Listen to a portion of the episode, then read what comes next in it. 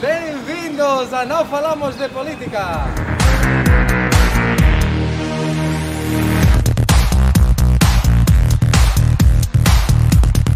Bem-vindos a Não Falamos de Política! O Brasil tem muitos prefeitos. A maioria são homens brancos, ricos e ganham o cargo porque fazem promessas que não cumprem. Há prefeitos comprometidos com o cargo, mas eu pessoalmente não conheço nenhum. Porém, hoje falamos de uma figura histórica da cidade que realizou grandes obras. Nosso objetivo é resgatar as partes boas da nossa história para mudar nosso presente. Será que um dia vamos ter um despertar que nos ajude a escolher melhor a nossos representantes? Vamos perguntar a Marcelo de Brito.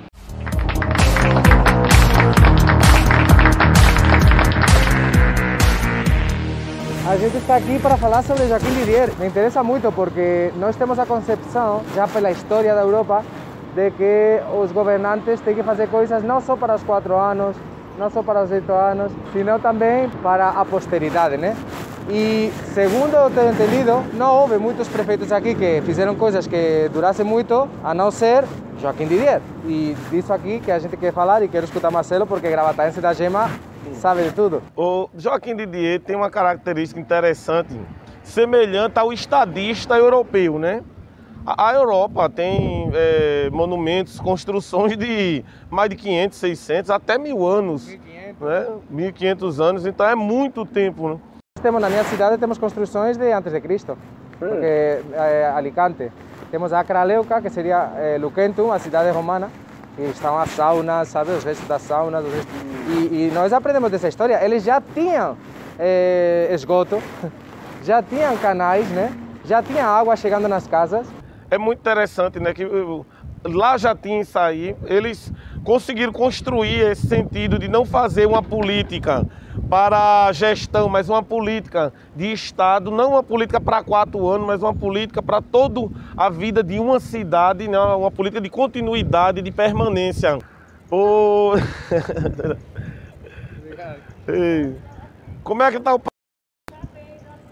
é a esposa do, do, do, do candidato. Né? É, sim. Então, uma política de Estado, não uma política de governo, em que faz coisas permanentes, não para a sua gestão, não para a sua geração, mas visando a permanência da cidade em si. Um autor, um prefeito que trouxe isso para Gravatar foi Joaquim Didier. Ele foi para a Europa e com a visão da arquitetura, ele fez, por exemplo, aqui a Salesiana, que era a casa dele, era a casa do do Joaquim Didier. A prefeitura ele fez também casa paroquial, salão 3S, o Curtume São José, que era o maior da América do Sul, inclusive ganhando vários prêmios internacionais. Então foi um homem não só para sua época, foi um homem para todas as épocas de Gravatar. E o que sentimos falta hoje em nosso município são gestores que façam coisas para durar. Não durar o seu nome, mas durar aquela arquitetura fazer um pequeno resumo da arquitetura das construções de Joaquim Didier. Temos aqui o Solar dos Didier, 1904. Primeira residência, 1890, Casa Parroquial, que a gente gravou o final do programa ali. Curtume São José, 1891. Inaugurado em 1893. Escritório do Curtume São José, 1893. E o açude, construído para, abastecer o Curtume. Aí também tem mais coisas, o Paço Municipal, a cadeia pública, hoje memorial, a escola parroquial, mercado público de Gravatá e Hospital de Santana. Mas não para por aí. Tem a Avenida Joaquim Didier, Avenida São José, Ponte do Comércio e Ponte Antônio Averino de Medeiros. Então, essa é a obra do prefeito. Então temos ainda no nosso município construções de mais de 100 anos que estão em pé, estão conservadas estão usuais, né? são utilitárias. Enquanto tem gestões que passam quatro anos e antes dele terminar os quatro anos, aquela construção não está servindo mais. Então, botando bem claro de que a provisoriedade das obras públicas é para gerar mais dinheiro, manutenção, mais construção, mais reforma. Para conseguir voto, talvez? Conseguir voto, para manejar mais dinheiro. Então, para enganar as pessoas, afinal? No final é para isso mesmo, para permanecer eles no poder e não permanecer algo da cidade, quer dizer, uma política de gestão e não uma política de Estado. Pena, porque não são eleitos para isso, né? Na verdade, o problema principal é que as pessoas não, não estão ligadas nisso. Pensam que ah, esse prefeito fez uma estrada, ah, esse prefeito asfaltou não sei o quê. Mas veja a qualidade desse asfalto, veja como foi feita essa contratação, veja se isso está feito perto das eleições. Porque se, ah. se uma obra é feita perto das eleições, é claro que é para propaganda própria, política. É. Eu, desde que cheguei aqui, vejo coisas caindo aos pedaços. Me falaram muito bem de Gravatá, antigamente, mas eu moro há oito anos aqui e eu não vi uma obra sequer relevante nesses oito anos de duas gestões diferentes. Nada foi feito que permanecesse. E acredito que nos últimos 20 anos também não. Talvez com esses programas que a gente está fazendo, você que está em casa escutando, pense um pouquinho para, na hora de escolher, não escolher sempre aquele que vai sugar seu dinheiro e botar propaganda para você acreditar nele. Infelizmente é uma parte triste. O homem que construiu tanto, fez tanto pelo município e não foi reconhecido. Ele saiu de Gravatar, segundo os relatos, é, desesperançado né, com o nosso município, né, com, com Gravatar, foi para a Bahia e morreu pobre lá e não quis mais voltar para o nosso município porque achou um município é, ingrato, apesar de tudo que ele fez. Então é uma parte triste também da história, infelizmente. Escutei que ele chegou lá na Serra das Russas e disse: Nunca mais eu vou voltar, que não traga nem meus restos aqui, nem nada. Eu não quero saber mais nada dessa cidade, né? É, a turma conta esses relatos, né? Mas está em relato oral mesmo. Bom, nós não queremos isso, nós queremos valorizar. Não queremos ir embora, nós queremos cuidar da nossa cidade, queremos resgatar essa história para que você também cuide da nossa cidade e que todos juntos consigamos que Gravatá pelo menos volte a ter um, um, uma história para contar para nossos filhos, nossos netos.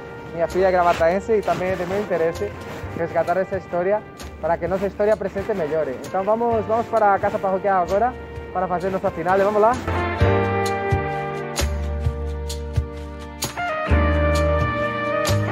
Joaquim Didier.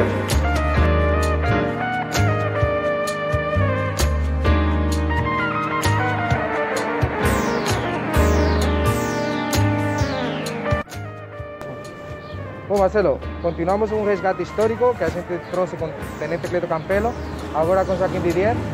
É, um prefeito, como você falou, que fez umas construções, até hoje são de interesse cultural da cidade, como essa casa parroquial aqui na qual a gente vai voltar no próximo episódio. E, bom, o que você pode contar dessa casa parroquial e Joaquim Didier? Quanto à casa paroquial, tem o mesmo valor de outras formações arquitetônicas aqui de Gravatar, de influência europeia, quando o prefeito Joaquim Didier ele foi né, para a Europa e trouxe essa influência, por exemplo, Salão 3S, Casa Paroquial, Prefeitura, Salesiana, que foi a casa dele. Então são obras que até hoje estão em pé, mostrando que o, legi, o, o prefeito, prefeitos né, da época, eles tinham mais esse zelo pela durabilidade. Só fechar, uma coisa pouca. Opa, desculpe. o padre João Paulo está bem, né? Bom, pues até aqui nosso programa de hoje. Eh, esperemos que esse exemplo de Joaquim Didier como pessoa que constrói a longo prazo, a diferença de hoje que as pessoas que estão no poder estão fazendo as coisas só para quatro anos, só para oito anos, enfim. Que isso nos sirva como exemplo para exigir a nossos governantes que façam obras a longo prazo. Então, obrigado por ter assistido e a gente se vê. Valeu!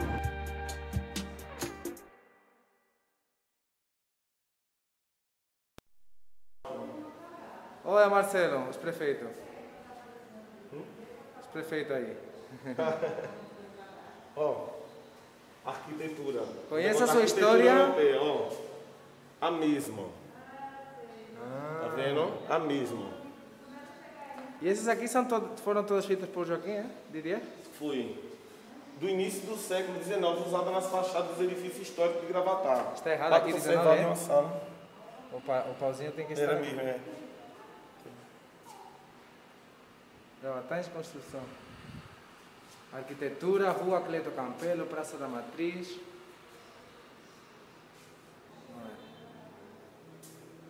Vista geral de Gravatá. Conheçam sua história. Para não repetir os mesmos erros.